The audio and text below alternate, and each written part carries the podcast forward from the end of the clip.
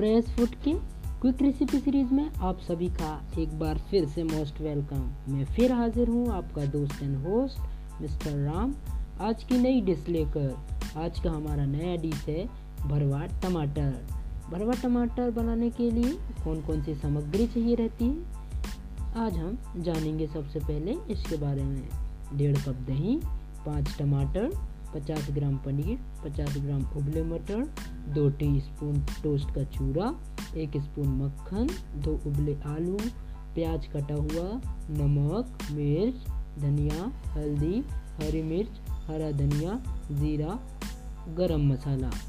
अब हम इसकी विधि के बारे में जानते हैं कि भरवा टमाटर कैसे बनाते हैं। सबसे पहले आलू में पनीर, हरी मिर्च, हरा धनिया, उबले मटर, टोस्ट चूरा, मक्खन, नमक, मिर्च अच्छी तरह मिलाकर मसल लें। टमाटरों को अंदर से खोखला करके जो बताया गया मिश्रण है, उसे भर दें। कढ़ाही में तेल डालकर जीरा, कटी मिर्च, प्याज डालकर लाल कर लें।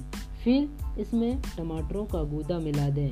फिर दही डालकर भूनें। अब भरे हुए टमाटरों को इसमें छोड़कर थोड़ा सा पानी डालकर ढक दें।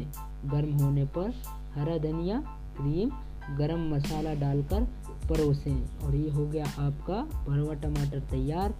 अब आप लाजवाब स्वाद लेने के लिए तैयार हैं। Thank you like comment and share